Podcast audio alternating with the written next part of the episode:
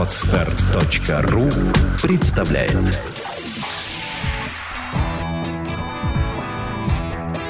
Александра и Андрей Капецки в лучшем психологическом подкасте «Психология, мифы и реальность».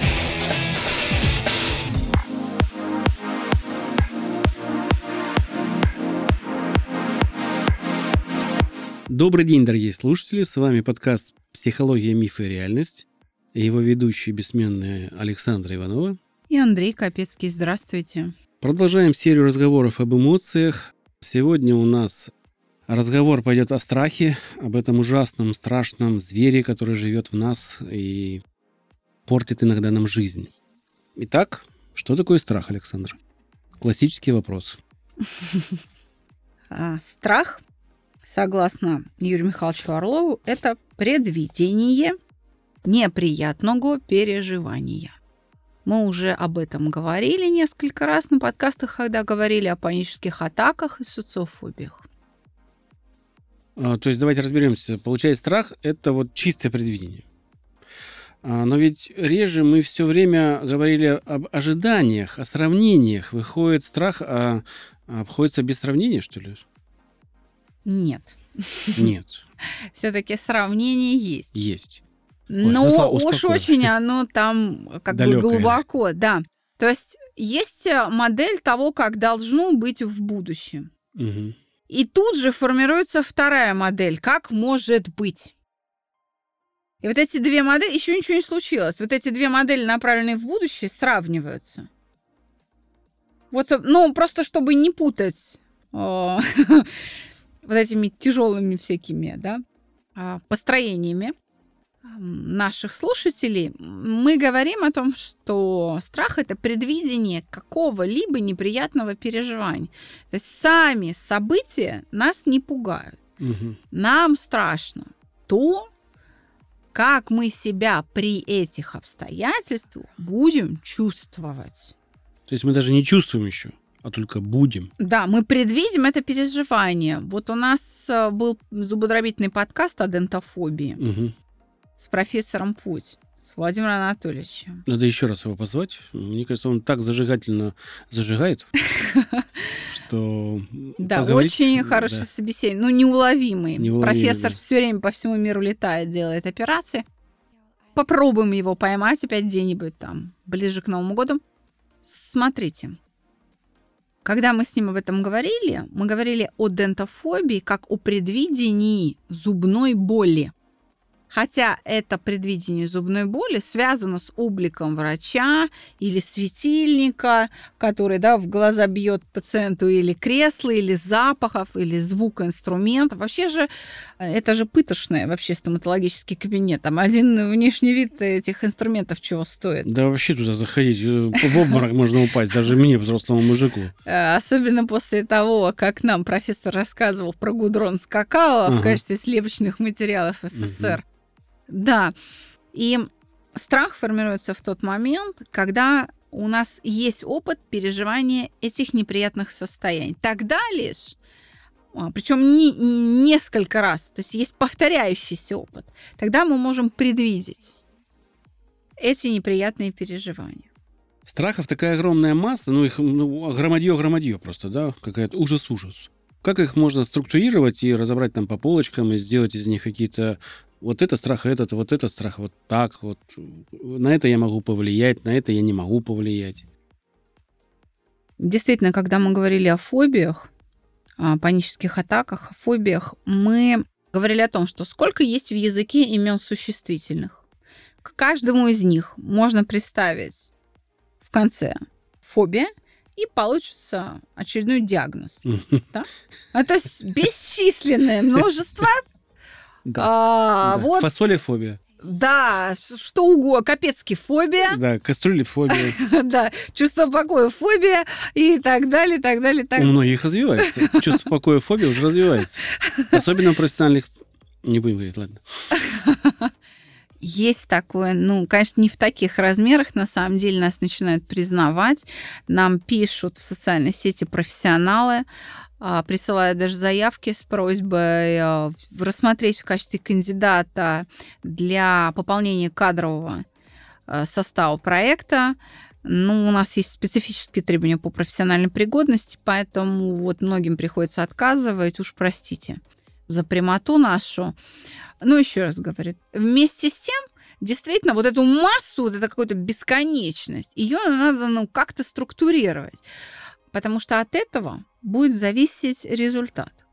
Как же все-таки образуются страхи? Что мы предвидим? Давайте а, еще раз вернемся к определению. Страх это предвидение неприятной ситуации. Нет, неприятного чего?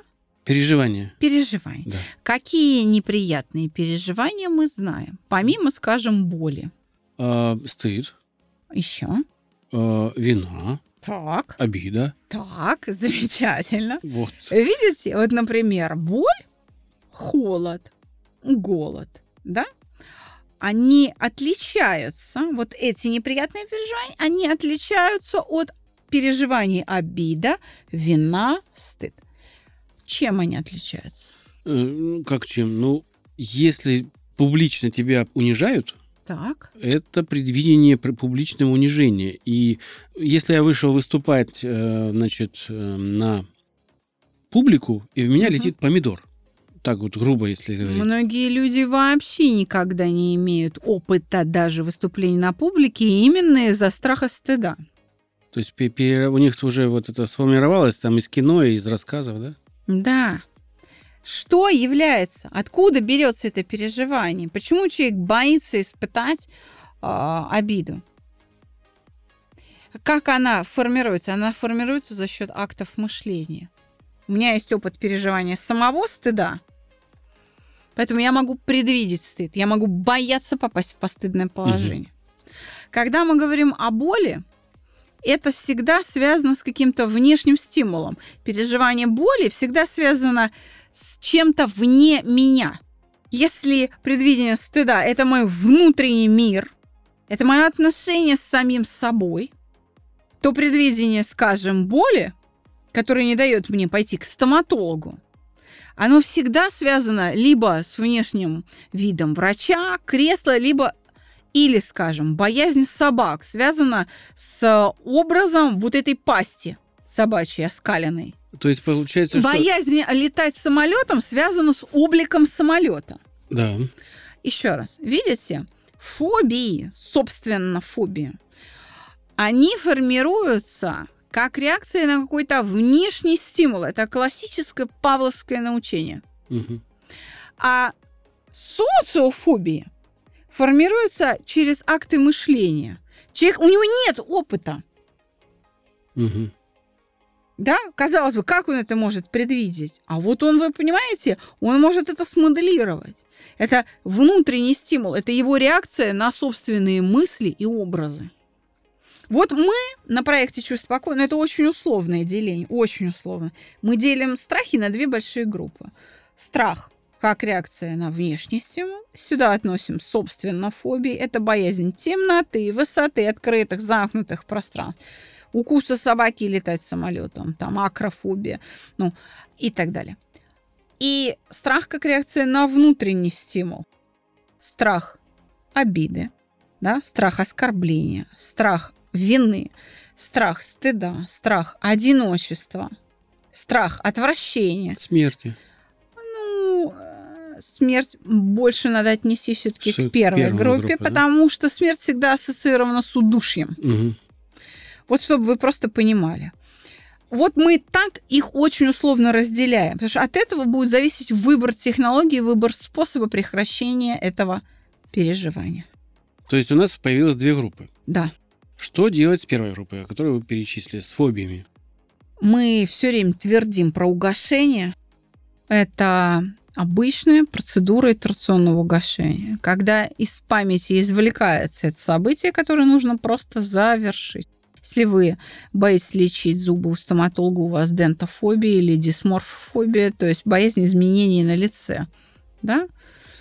Угу. Ну, что лицо там надуется, опухнет или там прикус изменится, что там с вами будет происходить то нужно в уме на фоне состояния покоя смоделировать, что это все-таки произошло. Вы пришли к стоматологу, боль, кровь, потеря сознания, пульса, там что еще. То есть в уме завершить это переживание, сняв эти образы с мышечного контроля. Пройти процедуру итерационного угошения данной фобии угу. под контролем специалиста. Я недавно тут услышал э, слово «образ» имеет как бы корень от «обрезь», от доски, на которой пишут икону. Возможно, я не лингвист. Нет, нет, я не, просто говорю, что да. вот и фактически у меня получилось такое вот сравнение, что мы извлекаем эту вот доску, на которой человек рисует там свой страх, да, ее сжигаем и даем ему чистую, на котором он под, после чувств покоя ну, записывает уже что-то другое. Мы не сжигаем, да? мы стираем, стираем образ, да? как мел с доски. Угу. На той же доске. Она угу. остается на том же месте. Та же самая доска, только образ меняется. Другой. Когда мы говорим о социофобиях, о предвидении эмоций, о работе ума, мы говорим о реакции уже а, на, ну, через вторую сигнальную систему, через мысли и образы человека. Поэтому здесь требуется размышление. Это тоже процедура итерационного угошения, но здесь включается рука и акты мышления. Включается не просто память и манипуляции неким набором стимулов внешних, угу. раздражителей, и их связь просто с некоторыми зонами мышечного контроля, с откликом чисто телесного характера. Здесь нужно изменить ход мысли. Чтобы разобраться со страхами второй группы, угу. нужно уметь разбираться с теми эмоциями, которые предвидятся. Именно поэтому на проекте «Чувство покоя» работа с эмоциями расположена в последовательности обида, вина, стыд и лишь затем страх. Угу. Потому что, когда вы подходите к страхам, вы уже готовы. Вы уже знаете, что такое обида, что такое вина, что такое стыд. И, соответственно, ослабив эти переживания, уже приходя на урок по страхам, ваши страхи достаточно слабы. Они становятся а, доступны, и работа над ними идет практически безболезненно. Вторая группа, как я уже понял, это социофобия и же с ними. А, мы об этом уже не раз говорили, у нас есть подкаст о социофобии. А, нам есть еще что сказать о второй группе? Да, нам есть что сказать именно в контексте того, как это должно происходить. То есть как это вообще происходит. Повторюсь, включается рука, включаются акты мышления. То есть человек открывает дневник, и начинает рассуждать. Если у него есть навык, как ослабить обиду, то страх оскорбления, в котором обида одно из ведущих и ярчайших, в общем-то, составляющих компонентов, он становится доступен для работы. Чем менее вы обидчивы, тем более вы смелы, тем более вы устойчивы вот к оскорблениям. Понимаете? Как разобрать страх оскорблений? Очень просто. Представьте себе, что вас оскорбили. Какое чувство? Э, обида. Что делать с обидой, вам уже известно. Да. Вы берете и включаете алгоритм работы с обидой, вы начинаете рассуждать просто и приходите к прощению обидчика. То есть вы поворачиваетесь к реальности лицом и начинаете уже ждать именно оскорблений. Вы к ним готовы, у вас формируются сразу запасы из аргументов или безразличия. Разница между самой обидой и страхом оскорбления не в алгоритме вопросов и не в их формулировках даже, а лишь в описательной части работы над эмоцией. Понятно. То есть обида – это то, что постфактум уже произошло, а здесь нужно из будущего как бы в прошлое перетащить и смоделировать, как вы уже пережили. И уже вот это готовое состояние обиды, что с ним делать, вы уже знаете. Оно становится доступно. То же самое со страхом вины. Смоделируйте, что вы виноваты. Вот представьте себе, что вы вина. Опишите это. Дальше применяется просто обычный алгоритм по вине. То же самое со страхом стыда. Представьте себя в постыдном положении, пишите свое состояние. Ход событий, свое состояние. Применяем алгоритм и решаем эту проблему. То есть работа над страхами, она очень кропотливая. Взрослые люди говорят, да, я ничего не боюсь. Вы знаете, я работала с боевыми офицерами, вообще, которые войну прошли. И они говорят, да господи, мы столько всего видели, мы ничего не боимся. Я говорю, да ладно. А, допустим, сейчас позвонит вот этот вот а, телефончик. Вот здесь вот, с гербом, без диска. Что? Что будет происходить? О, ну это мне вон туда надо идти. К начальству. Что там будет происходить? Вот ты идешь. Сколько тебе идти? 10 минут по коридору. Коридоры длинные, да, в ведомстве. Вот и будешь идти, что будешь думать? О чем? Ну, я буду думать, что меня ничего там хорошего не ждет. А что тебя там ждет? Что сейчас меня поставят в позу батарейного пулемета и полчаса будут объяснять мне политику партии. Какое чувство? Неприятное. Я говорю, предвидение неприятного переживания есть что? Страх. Я говорю, ты трус. Да. А он согласился. Он говорит, да. Я говорю, так сколько раз на дню это происходит? У-у-у. Я говорю, а ты в страхе живешь. Нужно правильно понимать, что такое страх. Понятно. Да, если у вас не трясутся поджилки, это не значит, что вы не боитесь. Взрослые люди, как правило, живут в страхе. Именно поэтому они говорят, ну это я делать не буду, в этом нет смысла, это чушь, это фигня. Их активность жизни прекращается, и в 50 лет они дряхлые старики. Не обо мне. А, ну, это действительно не о Капецком. Но мы говорим о том, какова реальность жизненная. Да. Чтобы не происходило вот это снижение жизненной активности, вот это здоровое долголетие, как и вообще успех жизненный, зависит от способности быть смелым, которая вырастает из умения преодолеть свой страх. Смелый не тот, кто не боится, а тот, кто может справиться со страхом. Э, мы уже не раз перечисляли э, изменения в чертах личности после работы с той или иной эмоцией на проекте. Когда вот человек доходит до страхов, неужели что-то остается, что может поменяться в нем? Мне кажется, уже все изменяется. Что здесь может? Ведь мы боимся испортить или предвидеть какие-то переживания, которые мы уже изменили, да, предыдущие. Угу. Неужели что-то еще остается? Ну, опять та же уверенность в себе, да, смелость появляется смелость. А вы знаете, трус... одно единственное качество в виде смелости, оно приводит к огромным изменениям. Это уже не столько в чертах личности, сколько в жизненных последствиях. Вы перестаете избегать разговоров. Вы начинаете делать те замечания, которые вы раньше не могли сделать. Вы начинаете делать те признания, которых вы не могли сделать. Вы начинаете совершать поступки, от которых вы себя сдерживали. Вы двигаетесь вперед. Вы представляете собой после хорошей, грамотной, основательной и подробной работы над страхами надежный асфальта равнятельный каток. Вам становится море по колено и горы по плечо. И вы их сворачиваете совершенно своим бульдозером с чувством полного покоя. Так, ну здесь нужно немножко людям раз, разъяснить, что они овощами-то не становятся, как бы, да, а то опять же у нас а, в состоянии покоя вы приобретаете энергию, которая у вас высвобождается от отсутствия неправильных переживаний. Совершенно верно.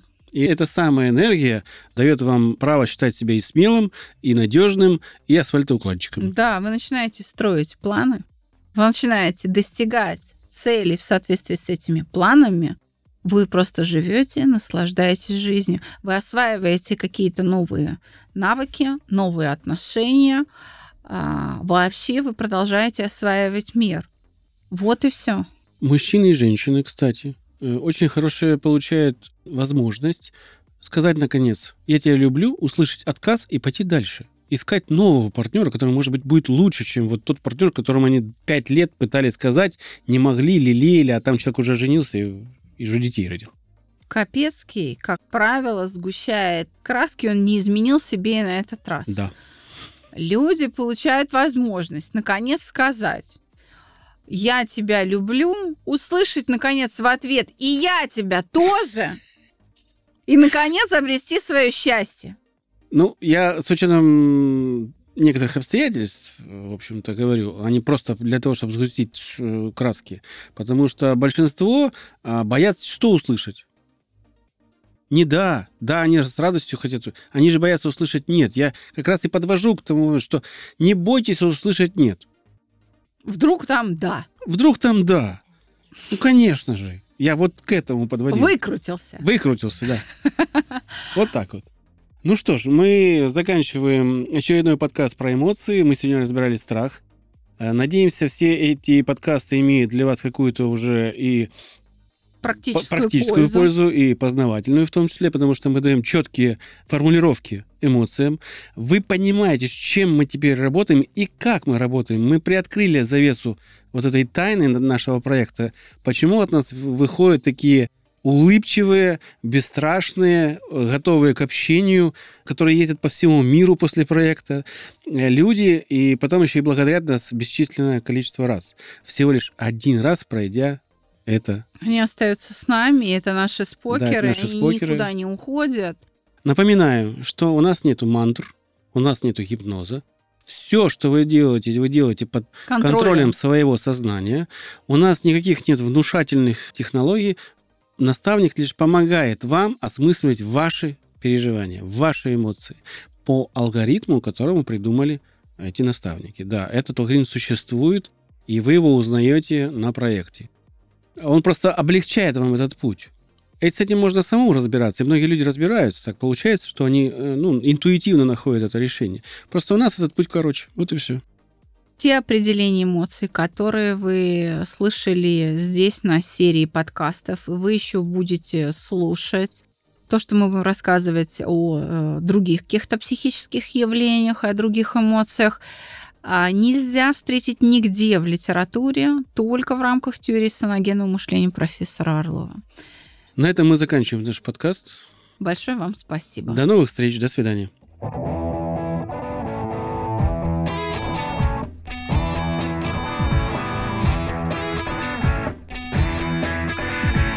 Психология, мифы и реальность. Слушайте каждый понедельник и четверг.